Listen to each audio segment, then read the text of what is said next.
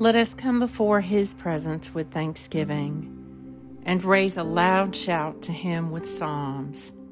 Today is Saturday, October 14th, in the season of ordinary time. Take a moment to be still and become aware of God's presence within you and all around you. Lord God of hosts, hear my prayer. Hearken, O God of Jacob. My heart is firmly fixed, O God, my heart is fixed. I will sing and make melody. Wake up, my spirit. Awake, lute and harp. I myself will awaken the dawn. I will confess you among the peoples, O Lord. I will sing praise to you among the nations. For your loving kindness is greater than the heavens, and your faithfulness reaches to the clouds. Exalt yourself above the heavens, O God, and your glory over all the earth.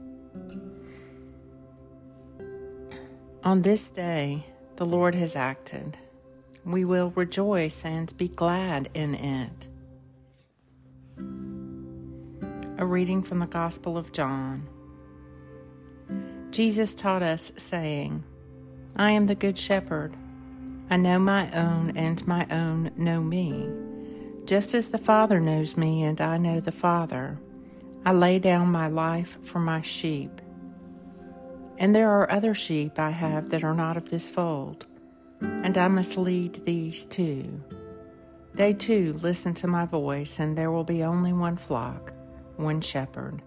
The Father loves me because I lay down my life in order to take it up again. John 10. On this day the Lord has acted. We will rejoice and be glad in it. The Morning Psalm.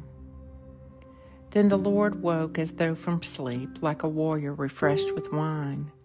He chose instead the tribe of Judah and Mount Zion, which he loved.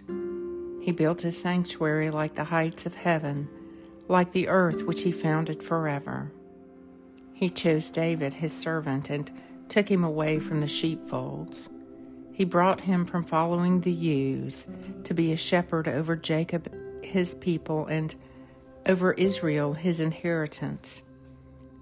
So he shepherded them with a faithful and true heart, and guided them with skillfulness of his hands. Psalm 78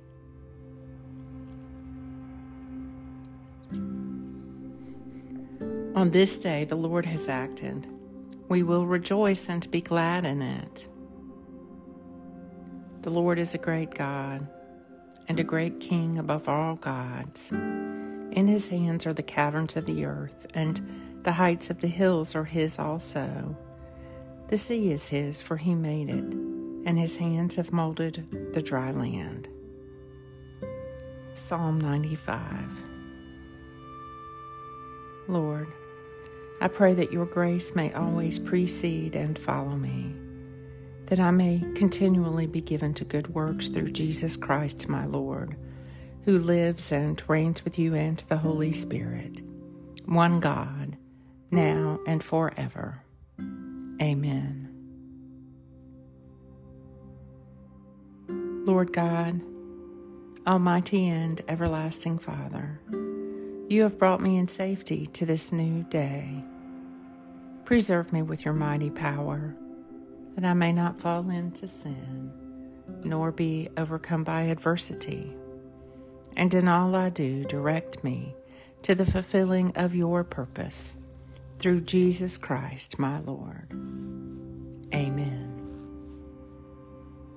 Go forth in the peace and in the presence of Christ.